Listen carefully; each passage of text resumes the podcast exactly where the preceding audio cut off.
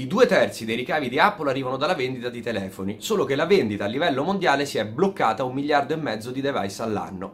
Poi la concorrenza di Samsung e i fabbricanti cinesi che continuano a erodergli quote di mercato un po' ovunque. Poi le tariffe che dovrebbero arrivare di Trump. Che può fare un'azienda che non si è mai inventata nulla, ma che ha solamente perfezionato alla grande tecnologie che già c'erano? Da una parte ha tirato fuori il chip dei chip, ottimo per sviluppatori di app, intelligenza artificiale e dare un'ora e mezzo di più di vita alla batteria.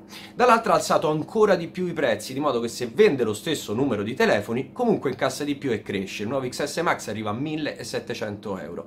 Jobs parlava di biciclette per la mente, col senno di poi Apple sembra più una slot machine. Chi ci capisce dice che o si inventano qualcosa di grosso alla svelta o i fabbricanti cinesi gli rosicchieranno tutto il mercato. È un mondo che va troppo veloce, non c'è spazio per chi rimane fermo. Questa è una lezione interessante per Apple, ma anche per tutti noi. E questo è un minuto.